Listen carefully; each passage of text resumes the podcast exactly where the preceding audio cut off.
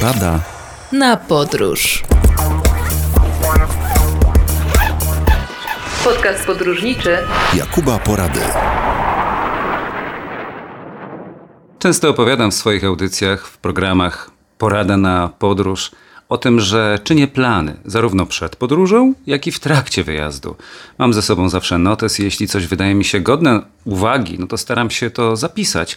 Z prostej przyczyny, będę pamiętał. Znaczy, jak nie będę, to zajrzę i zobaczę. Co jakiś czas przeglądam te notesy i inna sprawa, że kilka ich mam, a nawet kilkanaście, więc czasami zapominam o tym, co zapisałem rok, czy powiedzmy pięć lat temu i później przeglądając mówię, ojej, a to może być fajny pomysł, być może na jakiś program telewizyjny, może na jakieś opowiadanie, bo to nie zawsze są podróżnicze refleksje, ale warto notować takie rzeczy. I kiedyś Będąc w Wielkiej Brytanii, pomyślałem sobie i czytając jakiś artykuł o najbardziej niebezpiecznych miastach, właśnie w tym kraju.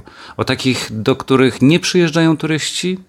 Jeżeli się już przyjeżdża, to raczej człowiek stara się trzymać głównych szlaków, no a w te boczne uliczki albo w boczne dzielnice lepiej nie zapuszczać. Pomyślałem sobie, ale to jest fajny pomysł, nie tylko na książkę, ale także na przeniesienie tego pomysłu do innego kraju, do Polski na przykład.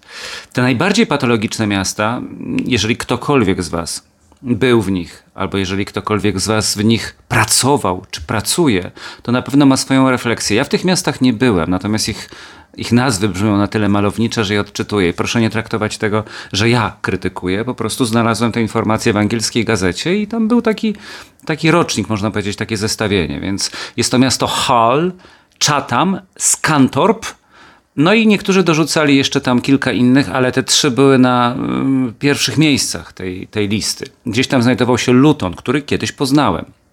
Miałem jakieś swoje refleksje, ale bardziej refleksje dzienne niż nocne. Pamiętam, że jak pisałem książkę Porada na Europę 2, to właśnie Luton znalazło tam swoje miejsce jako miasto, które znamy z nazwy, bo często latając jedną z tanich linii lądujemy na tym lotnisku, ale od razu jedziemy do Londynu a do samego Luton już niekoniecznie. A tymczasem to osada, która ma e, jeszcze rzymiański rodowód ponieważ e, kiedy właśnie Imperium Rzymskie podbijało Wielką Brytanię, przynajmniej jej znaczną część, no bo przecież Piktowie już nie pozwolili na zdobycie pełnej północy, ale wał Antonina to była taka ostatnia rubież, do której Rzymianie dotarli, a Większość z tych miast, takie jak Luton, jest na południu, także nie ma problemu, to, to Rzymianie zasiedlili. Więc rzymski rodowód, no i dużo atrakcji, które wydawały się nieoczywiste, ale musiałem poświęcić czas, żeby je znaleźć. Opowiadałem kiedyś w audycji o największej w Wielkiej Brytanii kolekcji powozów i bryczek konnych. W takim dużym centrum, coś jak u nas Nauki Kopernik, mm, gdzie można wejść za darmo i sobie to pozwiedzać. Czy to jest duża atrakcja, czy mała? No jest kwestia uznania, ale takich znalazłem więcej i większość z nich nie kosztowała nic. W pubie zdziwiło mnie to po raz pierwszy taką sytuację w Wielkiej Brytanii miałem, że poprosiłem jakieś lokalne piwo. Okazało się, że tutaj nie ma lokalnego piwa i dostałem jakieś z innego regionu. Też było tak jak chciałem, ale, ale to było zaskoczenie, jak to w Wielkiej Brytanii nie ma lokalnego, zawsze są jakieś lokalne. Czyli to by oznaczało, że ten Luton rzeczywiście troszkę był na uboczu. No i taka główna ulica, coś jak mm, Marszałkowska, albo ym, Stawowa w Katowicach. No, w każdym mieście jest jakaś taka główna ulica i deptak. No więc tam akurat na tym deptaku zaskoczyło mnie to, że w biały dzień widziałem dużo więcej osób, które sprawiały wrażenie, jakby były pod wpływem. Czyli miały po prostu puszkę piwa w dłoni i siedziały sobie na przykład na przystanku autobusowym, popijając ją ukradkiem i chowając do kieszeni. Czegoś takiego jednak w centrach miast w ciągu dnia nie widzę. Zdarza się, szczególnie w okolicach dworca, bo, bo tam, e, zwłaszcza wieczorami, dużo, mm, dużo przychodzi, mm, tak jak ćmy ciągną do ognia, osób, które może chcą się, chcą się zagrać. Natomiast tam widziałem to w biały dzień. To takie pobieżne bardzo refleksje, bo Luton jest ciekawym miastem. Uważam, że, że warto je zobaczyć i na pewno Hal, Chatham i Skantorp także są istotne do tego, żeby rzucić na nie okiem. Myśl zasady, że nie ma interesujących miast, tylko my czasami nie jesteśmy przygotowani do ich zobaczenia. Ale pomyślałem, żeby przenieść to na grunt polski, żeby wymyślić sobie listę miast, które kompletnie nie kojarzą się z turystyką i wypoczynkiem. I to nie dlatego, że może są mniej bezpieczne od innych, bo to jest absolutna nieprawda. To nie ma żadnego znaczenia, czy to Gdańsk, czy Warszawa, czy Wrocław, czy Kielce moje rodzinne, czy y, Gliwice, w których mieszkałem przed laty, czy Katowice, w których mieszkałem potem. To wszystko jest nieistotne, bo dobrzy ludzie i źli ludzie mieszkają w różnych regionach, a, a w centrum wielkiego miasta też może zdarzyć się niemiła przygoda. Ale chodzi mi o to, że te, te miasta nieturystyczne, może nawet nie o poziom bezpieczeństwa, tylko że nie wiadomo co tam robić, bo właśnie nie mamy tej wiedzy. Ale ponieważ zacząłem od tego, że plany trzeba czynić, to to jest ważne, żeby zwrócić uwagę, jak moja koleżanka, warszawianka rodowita, z Mokotowa, to jest już takie best of the best, nie tylko jestem z Warszawy, ale jestem z Mokotowa, a jak jeszcze ktoś chce powiedzieć, to jeszcze z Mokotowa Górnego, to to już jest w ogóle, przynajmniej oni tak uważają, ja zawsze szydzę z tego, że to jest już taki elita, creme de la creme. Więc właśnie Basia z Mokotowa Górnego zakochała się kilka lat temu w Śląsku i tak jak ludzie ze Śląska przyjeżdżają do Warszawy, tak ona co weekend zaczęła jeździć na Śląsk. Jeździła trochę motorem, ale jeździła też pociągiem i zwiedzała i zarówno ten Śląsk y, klasyczny, jeśli tak można powiedzieć, o, o Rudzie Śląskiej, o Bytomiu y, czy o Zabrzu, ale także ten Śląsk poboczny, czyli wkraczający na Śląsk Cieszyński, w okolice ziemi pszczyńskiej y, i mm, rozszerzając już praktycznie od, od, od zawiercia albo od zagłębia, nawet żeby zobaczyć także jak wygląda Dąbrowa Górnicza, czy jak wygląda Będzin to było niesamowite i to jest dalej, bo ta miłość jej trwa, że ona więcej na temat regionu, na temat konurbacji katowickiej wie niż pewnie większość z nas, gdyby razem pospinać nasze, nasze informacje i jeszcze mm, nawet jeżeli ktoś jest stamtąd i ktoś jest urodzony. Dlatego okazuje się, ja też zacząłem czytać, niedawno Tomek Zubilewicz wydał książkę o Zabrzu. Dowiem się, że znam. Okazało się, że jest masa rzeczy, o których nie wiedziałem i których nie znam, związanych z historią yy, i także zaborową, a Tomek mi to pokazał jeszcze ze zdjęciami, więc następny raz będąc w tamtym regionie koniecznie się tam wybiorę. Plany trzeba czynić, chociaż nie popadać w nadmierną spontaniczność, bo tam często mylimy z brakiem odpowiedzialności i brakiem obowiązków. Mm, ja uważam, że spontaniczność kontrolowana jest czymś, co może nam się najlepszego trafić, ale planowanie zapisywanie, notowanie, odnajdywanie miejsc ciekawych w pozornie nieciekawych obszarach ma sens i ma przyszłość. Inaczej wszystko nam uleci z głowy, dlatego trzymajmy się tej wersji. I planujmy, jeżeli nie możemy z jakichś powodów dzisiaj, jutro czy za tydzień wyjechać daleko, to wyjedźmy blisko, a poczytajmy sobie wcześniej, co ciekawego w tej bliskości można odnaleźć. Ja tak robię i Wam też to zalecam. Wracamy po przerwie. Podcast podróżniczy Jakuba Porady. A propos często podnoszonego przeze mnie hasła, że jeżeli nie można wyjechać daleko, to trzeba szukać blisko, mam dziś chyba nietypową w swojej oczywistości propozycję, żeby ci, którzy przyjeżdżają do Warszawy albo ci, którzy w niej mieszkają, poszli na Zamek Królewski. No każdy widział z zewnątrz. Kto widział ze środka? Pewnie mniej, ale nawet ktoś, kto był w środku, kiedy tam był? Rok temu? Pięć lat temu? Ja pamiętam, że jak tylko przyjechałem do Warszawy, a było to w 2001 roku, jak zakładaliśmy TVN24 i program jeszcze nie istniał, my się szkoliliśmy na sucho, dużo było wolnego czasu, no to wtedy chodziłem w okolicach tego Zamku Królewskiego. Jak nadarzyła się okazja, jakiś zniżkowy dzień, czy wejście za darmo, bez biletów, no to skorzystałem. Ale tak na co dzień to jest taki symbol Trochę jak jaskinia Raj w Kielcach, że ja mieszkając w Kielcach nigdy w jaskini Raj nie byłem, a każdy, kto przyjeżdżał do Kielc, myślę tu o wycieczkach, do jaskini Raj się wybierał. Czyli jak coś mamy na miejscu, to często tego nie doceniamy. Moje pianino, o którym kiedyś opowiadałem, kupione za ciężkie pieniądze ze szkoły, kiedy chodziłem do szkoły muzycznej, jeszcze w czasach, gdy byłem w szkole podstawowej, a mama się zapożyczyła, E, sprawiło, że natychmiast przestałem ćwiczyć. Dopóty, dopóki tego pianina nie było, to ja kombinowałem, chodziłem po salach gimnastycznych, po znajomych, którzy mieli pianino. Wszędzie, gdzie się dało, żeby tylko poplumkać, poplumkać i na lekcje przyjść jako tako przygotowany. I ja pierwszy rok szkoły muzycznej przechodziłem w ogóle bez pianina. Bo ćwiczyłem właśnie w szkole, przyjeżdżałem kiedy się dało, w soboty były takie wolne dni, czekałem, zapisywałem się i grałem, ale ćwiczyłem, chociaż narzekałem. Wyobrażałem sobie, że jakbym miał taki instrument w domu, no to wtedy byłaby rewelacja. I kiedy ten instrument się pojawił w końcu, właśnie w drugiej klasie szkoły muzycznej i stanął, no to pobawiłem się zachwycony, a potem mi się przestało chcieć ćwiczyć.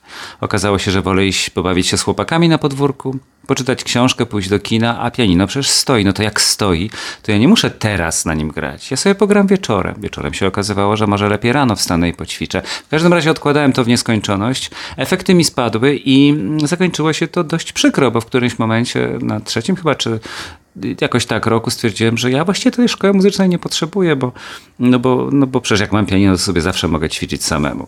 Metafora. Zmierzam do tego, że mm, jak coś mamy pod ręką, to wcale efekt nie musi być lepszy, niż jeżeli ktoś czegoś nie ma i o tym marzy. Ktoś chce startować na olimpiadzie, ale biega wokół bloku, zakłada brudny, no może przesadzam z tym brudny, ale używany dres i buty i ćwiczy. Jeżeli marzy o mm, byciu znakomitym piłkarzem, to trenuje z jakąś szmacianką na podwórku. Trening czyni mistrza tak naprawdę, a nie sprzęt, chociaż sprzęt oczywiście w tym bardzo pomaga, ale nie jest w stanie zastąpić nauki, tak jak nie jest w stanie żaden kurs, nawet w najdroższej szkole, zastąpić mm, nam nauczenia obcego języka, jeżeli sami nie włożymy wysiłek w to, żeby tego języka się nauczyć. A możemy to zrobić nawet za darmo, zupełnie korzystając z zasobów internetowych, czy oglądając anglo- czy francuskojęzyczne stacje. Chodzi o wysiłek, który pokonujemy. Nawet jeżeli pobłądzimy, to jednak damy sobie radę. I z podróżami jest właśnie tak, że te rzeczy oczywiste, jak Zamek Królewski, to jest coś, co sprawia, że przecież mamy go na miejscu. To nie musimy go dzisiaj oglądać. Pójdziemy jutro albo za rok. Teraz pomyślimy o tym, do jakiego kurortu pojechać. To wszystko jest istotne, ale warto zwrócić uwagę na obiekt, którego początki sięgają mm, bardzo odległych czasów, bo e, ten pierwotny drewniany gród wzniesiono jeśli dobrze pamiętam informacje z encyklopedii, bo sobie nawet tutaj otworzyłem dane 1294-1313 dzięki księciu mazowieckiemu Bolesławowi II. To jest historia, o której pewnie niewielu z nas wie, bo każdy kojarzy największy rozkwit zamku z czasami Stanisława Augusta Poniatowskiego.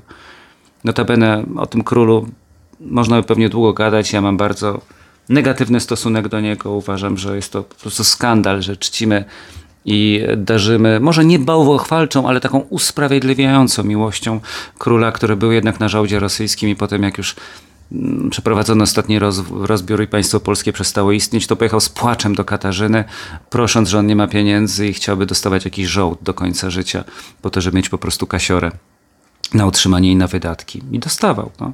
Więc to trochę, trochę nieciekawie mieć kogoś takiego za, patrona nazw czy ulic. Na tej samej zasadzie można wspierać się do niektórych prezydentów amerykańskich, ale to jest zupełnie inna para kaloszy i o niej opowiemy przy innej okazji. W każdym razie rozkwitał wtedy mecenat sztuki i to jest rzecz bez wątpienia, a sam obiekt doczekał się rewitalizacji wnętrz. W czasie II wojny światowej Niemcy właściwie od początku, znaczy Hitler od początku i Niemcy chcieli wysadzić zamek. Rozkaz wyburzenia wydano już w 1939 roku, w październiku, czyli zaraz po przegranej kampanii wrześniowej. I potem, kiedy zainstalowali się tutaj nowi gospodarze. I nawet, ja nie widziałem na własne oczy, ale czytałem, że do dzisiaj we fragmentach zachowanych murów można znaleźć otwory pod dynamit, że to było przygotowane. No później wiadomo, powstanie warszawskie, zniszczenia, jak to wszystko wyglądało. Ale E, ten obiekt, który dzisiaj nas cieszy, nasze oczy cieszy, ma w środku też rozmaite skarby, na przykład insygnia królewskie, łańcuch Orderu Orła Białego, miecz ceremonialny Orderu Świętego Stanisława, a także berło z akwamarynu i co dla mnie jest szczególnie istotne, jako dla miłośnika tej postaci, w kaplicy znajduje się urna z sercem Tadeusza Kościuszki. Kościuszko powinien być chwalony pod niebiosa. To jest, był wybitny, uzdolniony stratek, który mimo, że przegrywał również swoje bitwy, to jak ktoś napisał w książce historycznej, jego wielkość polegała na tym, że umiał się znakomicie wycofywać. Innymi słowy, nawet jak były Maciejowice i inne przegrane bitwy, to, to jego wojska nigdy nie ulegały rozproszeniu. Zawsze tak robił, że przegrywając, jednak cały czas mógł jeszcze mieć do czynienia z przeciwnikiem innym z podniesioną gardą. To, że została przegrana wojna, to jest inna kwestia, powstanie kościuszkowskie, ale że nie doszło nigdy do rozsypki, do tego, że to był chaos, że to był pogrom. On się tego jeszcze w Ameryce nauczył. Amerykanie o tym wiedzą, dlatego czekam na ten wielki film hollywoodzki o Kościuszce. Podobno Robert Downey Jr. ma zagrać główną rolę ale nie wiem na jakim jest etapie. Myślę, że to będzie istotne, że my nie potrafimy, a oni potrafią zrobić y, historię o człowieku, który zaraz będzie na ustach wszystkich, zwłaszcza tych, którzy go nie wiedzieli. A tam urna z sercem jest właśnie w Warszawie, warto ją y, zobaczyć.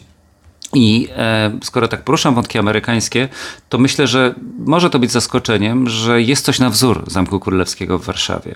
Otóż w takiej chicagowskiej dzielnicy Jefferson Park istnieje gmach Gateway Theater i to jest siedziba Fundacji Kopernikowskiej. I w latach 80. XX wieku mm, ten budynek, ten gmach został przebudowany właśnie na wzór Zamku Królewskiego w Warszawie. Więc tutaj polsko-amerykańskie wątki znowu nam się łączą. A jak mówił nieżyjący krytyk Jerzy Waldorf, wracając znowu do Warszawy, wszystko na skutek wojennych działań zostało zniszczone, więc jest makietą. Mm, powązki są tylko oryginalne, dlatego trzeba ratować powązki, tak mawiał, a inne obiekty, jak właśnie Zamek Królewski, są makietą, no bo to został odbudowane od zera. No przecież było płaskie. Pamiętam, jak wyglądała Warszawa w 1945-1946 roku, kiedy podnosiła się z gruzów. Więc to była makieta, ale nawet te makiety mają swoje znaczenie z uwagi na fakt, co się tu wcześniej znajdowało, jak to było związane z historią. A dla nas, osób podróżujących, powinno być to istotne, że cały czas tę wiedzę sobie na ten temat wzbogacamy. I tego się trzymajmy. I to jest moja porada na podróż. Porada na podróż. Podcast podróżniczy Jakuba Porady.